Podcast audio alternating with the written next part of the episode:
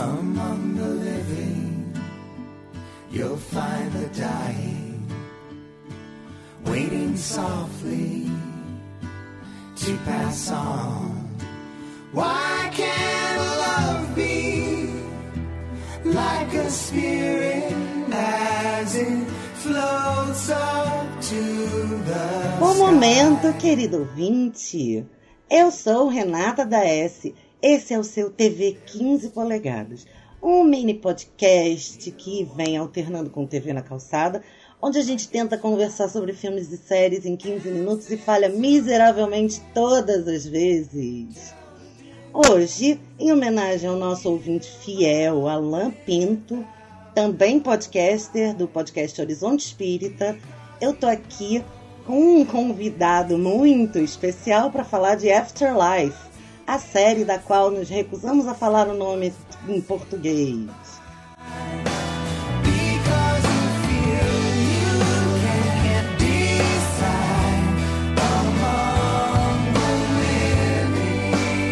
O convidado de hoje é o nosso editor, o cremoso, delicioso e chocrível Bruno da S. Quem conhece o Papo de Calçada está acostumado com esse cara, mas se você é ouvinte exclusivo aqui do TV na Calçada, você já nos ouviu tecer muitos, muitos, muitos elogios para esta delícia, como diz o Matheus, de editor. Oi, Bruno da S, como vai você? Olá, pessoas. Eu só vim aqui hoje para falar da única série que ninguém quer falar. Então, como o Alan tinha pedido, e eu imagino que de alguma forma ele espere de nós que a gente fale da questão filosófica da vida após a morte, eu acho que eu vou decepcionar meu ouvinte Alan. Mas a gente assistiu juntos, a gente é casado, É? né? Somos? Não? Não sei, é. Talvez. Eu tenho um papel verde que comprova isso. E, e esse cara tinha começado a assistir a série antes de mim. Tava muito emocionada. Eu já tinha assistido quatro episódios. Isso, tava toda A emocionada. primeira temporada tem seis, eu já tinha assistido quatro. Aí eu falei, você tem que ver. Assim, reassisti os quatro de novo, chorei tudo de novo, porque é muito foda. A série é muito foda. Ponto. Entendeu? Não- Tá, deixa eu dar a sinopse. Dá a sinopse. Vamos lá. A sinopse de Afterlife é a seguinte. É, o personagem do que é o showrunner, o criador, escritor, autor, diretor, que é o Ricky Gervais, que é- ele é um ator britânico muito polêmico, É só controverso. Eu, eu não entendo por que, que o mundo nunca tá pronto pro humor vindo Irônico. da Inglaterra. Não, do mundo da Inglaterra. Todo mundo bate palma pro Monty Python, mas e se não for algo do tipo que o Monty Python faz, as pessoas ficam. E o Rick Gervais é uma pessoa. Ele é um cínico. É, Ele é um super cínico e ele é muito irônico. Ele fala, ele gosta muito de falar verdades na cara, duras e parece alguém que a gente conhece. Se você conhece Papo de Calçado, você vai identificar. E aí, o Rick Gervais é, faz o, escreveu o personagem do Tony, que perde a esposa por um câncer violentíssimo de mama. de mama. E a esposa dele era tipo a super parceira, melhor amiga, a pessoa mais que mais encaixava com ele no mundo. Quando ela morre, ele obviamente perde a vontade de viver e como ele é ateu, ele não acredita em vida após a morte, ele é, decide que ele quer se matar, ele quer morrer, mas ele quer morrer nos termos dele. E, e por aí começa isso, isso começa a afetar todas as relações dele, porque as pessoas definitivamente não estão preparadas para essa conversa. É, é, se você. Eu tenho muita coisa pra dizer sobre essa. Então, vamos começar pelo que que te encantou? o que que me encantou? Eu nunca me encanto pelo óbvio, né? Eu sempre me encanto por aquilo que ele está mostrando, mas que na verdade é, o que ele está mostrando é uma metáfora. Então, por exemplo, se você substituir a esposa dele, a Lisa, que aliás fabulosa, adoro esse personagem, as, as inserções dela no início e no fim do, de cada episódio são ótimas. É, se você substituir a Lisa por qualquer coisa que seja muito especial para você, né? que uma coisa que você se dedique, que você ame, que você devote, e essa coisa é, é essa coisa é uma das coisas que mais te dá alegria na vida, substitua. E aí, se essa coisa que você tanto ama te falta, o que, que você faz da vida? Sim, o vazio, né? A contemplação do vazio sem aquela alegria de vida. Exato. E somado a isso a falta de, da fé, né? A falta de, de crença em alguma coisa que faça valer a pena continuar.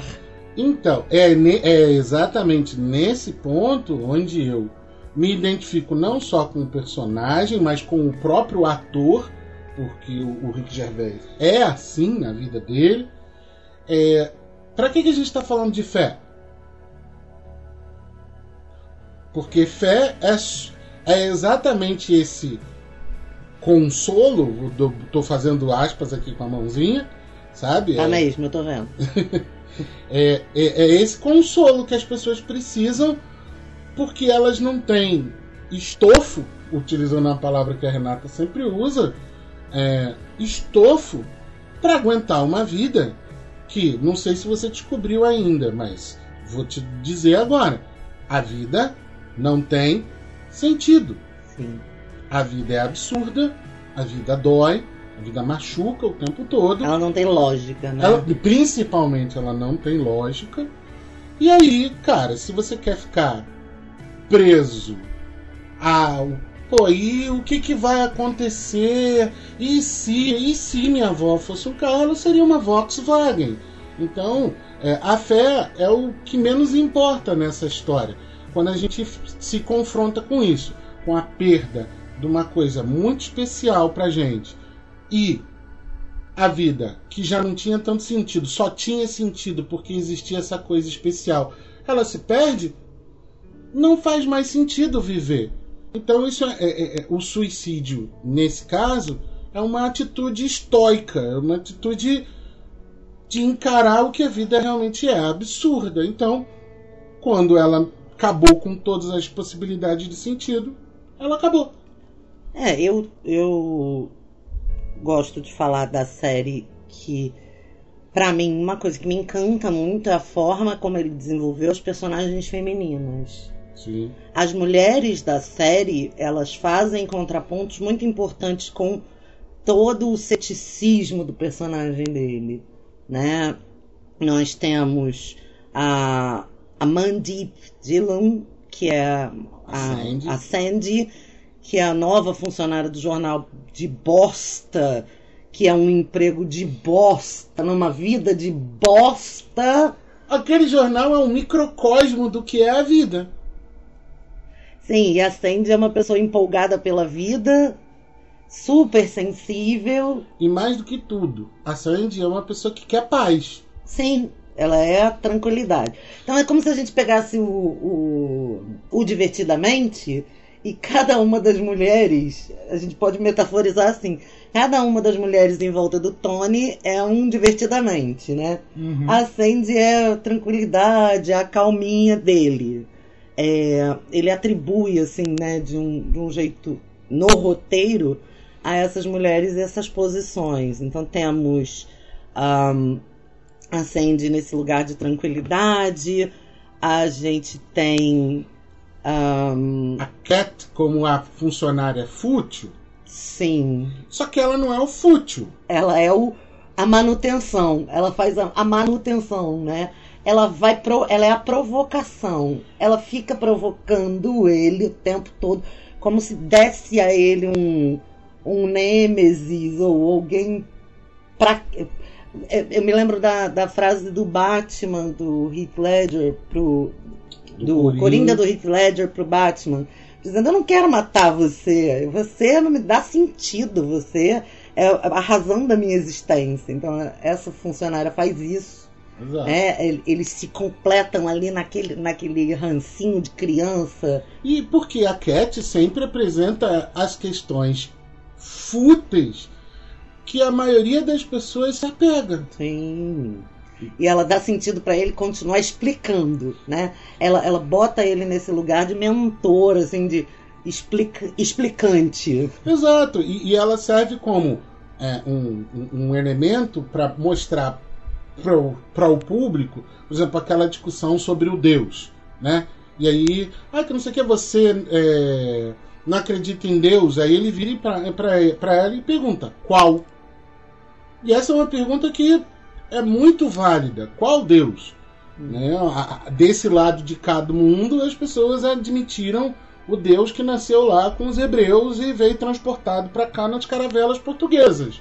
Mas existem deuses em tudo quanto é lugar do mundo. E as pessoas podem ter o direito de acreditar num outro Deus e não necessariamente nesse Deus. Também temos a enfermeira Emma, que representa o desejo sexual, o desejo de vida, a potência de vida, né? Que está em todo mundo, mesmo um suicida, que é uma mulher, é a enfermeira do pai dele, que está no asilo e tem demência senil. Essa enfermeira não só captura o interesse dele, né? De, de pô, como homem, mas também ela representa persistência. Ela tá ali fazendo a mesma coisa sempre como um desafio à finitude, né? E quem disse que eles não sentem? E quem disse que eles não veem, que eles não ouvem? A gente, é, o nosso papel é fazer, é persistir, perseverar, Sim. né? Essa é uma outra personagem bem interessante. É, E a Daphne, a Daphne é maravilhosa. a profissional do sexo Daphne. Que não é prostituta, ela é profissional do sexo. Não sei nem porque que você falou em prostituta. Só pra imitar o Rick Gervais. Uma afronta isso, ela é profissional do sexo. Cara, que, que personagem doce, sabe qual é? É do tipo a mãezona, que ela tá ali. Você vê, ela vai parar nas ruas como profissional do sexo por conta de uma glamorização que Hollywood fez do ofício das profissionais do sexo, por conta do filme Uma Linda Mulher. E é muito foda quando ela chega e fala assim: os homens veem aquele filme, só que quando eles chegam nas ruas, eles me encontram. E aí, do tipo, é lógico, você não vai sair encontrando Julias Roberts como prostitutas por aí. Entende? Em geral, você vai encontrar Daphnes, que são pessoas sensíveis, que são pessoas que querem tanto carinho quanto as pessoas que estão dispostas a pagar por sexo. E que é, na série, a pessoa que melhor sabe se relacionar com as pessoas, com os outros. Que se importa melhor. Ela é a que mais aprofunda as relações. Ela decide fazer teste de amizade, de confiança. Ela dedica, ela vai lá, ela faz a memória. Ela se importa com o cara que é drogado, que é adicto. Ela se importa com o cara que é suicida. Ela é o. é- é- ela é o anjo da guarda da série, né? Acho que se a gente pudesse Exato. fazer uma. E pra finalizar, Ah, não, ainda temos duas mulheres. ah, Temos a, a, a, a Anne, que é a, a velha viúva, que é. então eu ia chegar nela. E temos a Lisa. A Lisa, que é, Ah. É né, a, a esposa do, do Tony, é, que traz toda a, a cara e a carga e a sensibilidade do próprio Gervais em forma de alma gêmea. Agora sou eu que estou fazendo aspas no ar. É, porque ela aceita ele como ele é. Ela, de todas as pessoas, fora a, a próxima que a gente vai falar, é a única que aceita ele exatamente como ele é. Que é uma coisa que ele só encontra, e aí pode falar, na Anne, a Penelope Wilton. Senhora Crowley, minha paixão! Eu, é- eu acho fantástico esse personagem, né? E, e- e quem entende um pouquinho de, de cinema e tal, percebe assim que gravar a série foi um negócio, deve ter sido um negócio assim, muito rápido. Porque as, as cenas com a, com, a, com a senhora Anne são sempre sentados no banco no cemitério. Então, gravou todas as cenas que tinha de uma vez, ah, pum. Aí no outro dia grava todas as cenas é, com o, o- o psicólogo, que é, não vou nem falar porque é uma Ah, merda. não, vamos deletar esse personagem. Não, não, o psicólogo é, é o Vamos- pior personagem da série. Vamos ignorar o personagem que o Rick Gervais criou pra se vingar de todos os psicólogos que ele odeia. Exato. E aí, então assim, é, os diálogos que ele tem com a, a- com a, com a senhora Anne retratam muito disso. Que aí, como eu estava falando no início, né, o esposo ou a esposa tendo morrido, se a gente ressignificá-los como aquela coisa mais importante pra gente, no caso da, da, da senhora Anne, qual é a coisa mais importante? A coisa mais importante nunca morre no caso dela, é o marido dela, mas se você substituir, ela está sempre dentro da sua memória.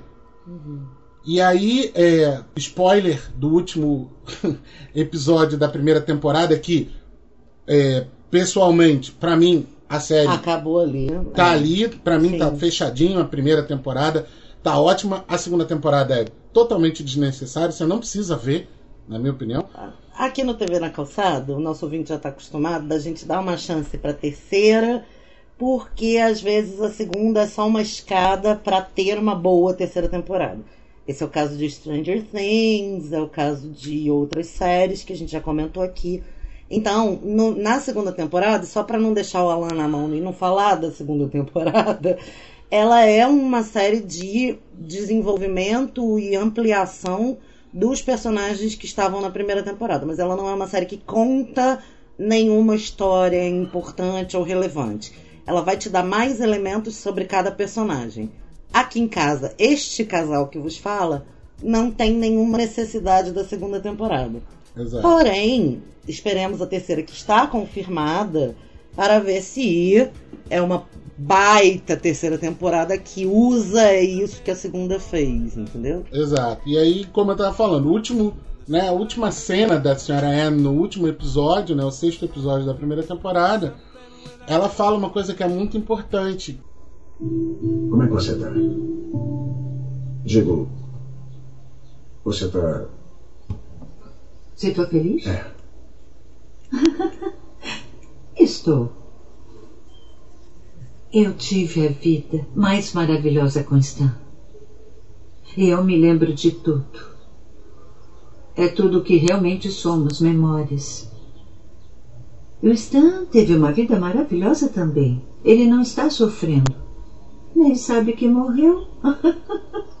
eu sei.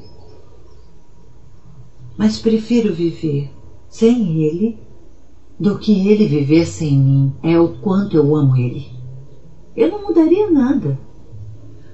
Se eu pudesse voltar no tempo para mudar alguma coisa, eu não seria eu mesma, porque minhas experiências me tornaram quem eu sou. Não deve se arrepender de nada ou pensar, bom, se pudesse voltar, eu mudaria isso ou faria aquilo. Então, assim, olha a profundidade disso, cara.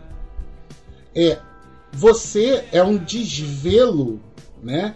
É, é- é um desprendimento que você tem sobre si. Você considera Você o outro, no lugar do outro. o outro é, É, mais eu, eu importante do confesso que você. que eu a vida inteira. Eu confesso que eu a vida inteira falei pra você, vou contar agora pro ouvinte, É. que eu tenho que morrer primeiro, porque eu não aguento viver sem você. então eu não te amo tanto assim, Momo, desculpa. não, mas na verdade é porque ela não vai, né? Ela não vai suportar, né? Viver. é, pra que, que você vai morrer? Já morreu tanta gente? Exato. Morro eu, tá mais fácil. Exatamente. Então é o contrário do que a Anne fala. eu sei. Mas a questão está justamente aí. Eu, é, eu realmente eu, eu entendo a série como isso. Né? Apesar dela tocar num tema muito sério, até porque existem imagens né, é, de, das, fal- é, das falhas tentativas do personagem Tony se matar, e é para isso que essas criaturas maravilhosas vieram ao mundo, os cães, né? que é para estar ali do lado da gente, para fazer a gente viver melhor, né? Então a, a, a- a cadela é um personagem muito importante na série E que não tem nome. e que não tem nome. E por conta, por exemplo, se você vê dublado, uns chamam de cachorro, outros chamam de cadela, mas ela é uma cadela. É porque em inglês, dog é dog. Dog não, é dog. Não tem substantivo feminino ou masculino, né? Mas assim, Ah, mas é, o, é o melhor personagem da série. Lógico. É a melhor atriz da série e é o melhor personagem. Cachorros, cachorros são ótimos. E por último, é- é- é, apesar de tratar de um- de um- de um tema muito sensível, que é a questão do suicídio, é, sei lá, a partir do segundo, terceiro episódio, o tema suicídio ele já vai ficando. Porque as pessoas É porque ele não As pessoas vão começando a ficar com pena dele e falam assim: pô, cara, suicídio é né, nada demais. É porque então. ele não considera o suicídio como algo certo ou errado. Ele considera o suicídio como um ligar o foda-se e não se importar com mais nada. Então, Sim. assim, ele trata desse tema, inclusive incentivando o suicídio, é, de um jeito que é como se fosse um superpoder. Ele pode fazer tudo, porque afinal de contas ele não se importa com porra nenhuma, porque morrer seria a última consequência de todo e qualquer ato. Então, E esse é o fim que ele tá buscando. Sim, é exatamente lá que ele quer chegar, então foda-se. Né? É um tacar o foda-se. Ele só transportou para o universo do suicídio e do, do, da- da- do luto, que é o que ele está sentindo por ter perdido a esposa. Mas acho que se você não é sensível a esse tipo de, de debate, vale muito a pena ver, porque todas as conversas elas são a, a partir do ponto de vista do que, que vale a pena. Não é a questão da, da morte e do morrer, mas do que, que vale a pena. Sim, é, eu, eu, eu penso dessa forma. A série mostra que, aí, como eu disse antes, né, o, o jornal é um microcosmo do que é a vida. É um monte de notícia desinteressante, é um monte de gente Sim. querendo aparecer de qualquer forma. E a vida das pessoas é aquilo ali mesmo. Ela, não existem grandiosidades. Sim. A vida não é grandiosa. A vida é aquela repetição, aquela sequência. Aí você encontra uma pessoa, como o caso do amigo dele, fotógrafo, que se É. apaixona pela mãe do garoto que Sim. toca flauta com o nariz. E tá bom. E a vida segue assim. né? Eu vou lá tirar foto do cara. E é isso. Fantástico por conta disso. Não há, não- a, a série mostra pra você não se encantar com tudo essa maravilhosidade que te dizem que é. A vida é a vida, ponto. E viva. Procurem as nossas redes sociais. Fiquem conosco, nós somos o Papo Calcada em todas as redes, Facebook, Twitter e Instagram. No nosso grupo do Telegram foi que a, gente recebeu esse pedido querido e onde os nossos ouvintes interagem com a gente é o t.me barra Papo de Calçada Podcast. E a gente, se vê, a gente se vê semana que vem, não é mesmo? Tomara que sim. Um beijo, obrigada pela participação. Tchau, pessoas. Tchau, valeu. Eu vivi a melhor das vidas. E não poderia desejar um parceiro melhor. Mas o mundo vai continuar sem mim. E você também. Divirta-se. E quero que conheça outra pessoa. Quase tão adorável quanto eu. Hum, quase. Olá, Oi, amor. tudo bem? Tudo. Que é isso? Cuida.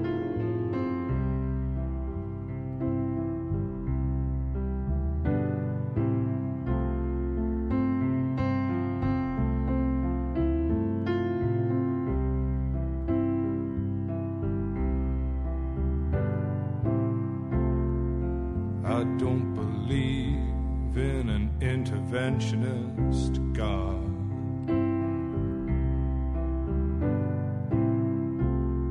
But I know, darling, that you do.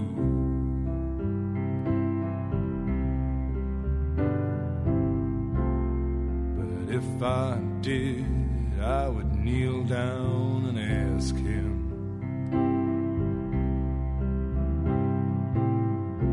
not to when it came to you.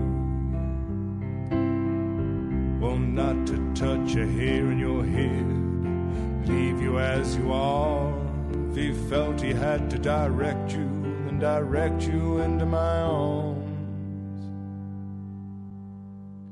Into my arms,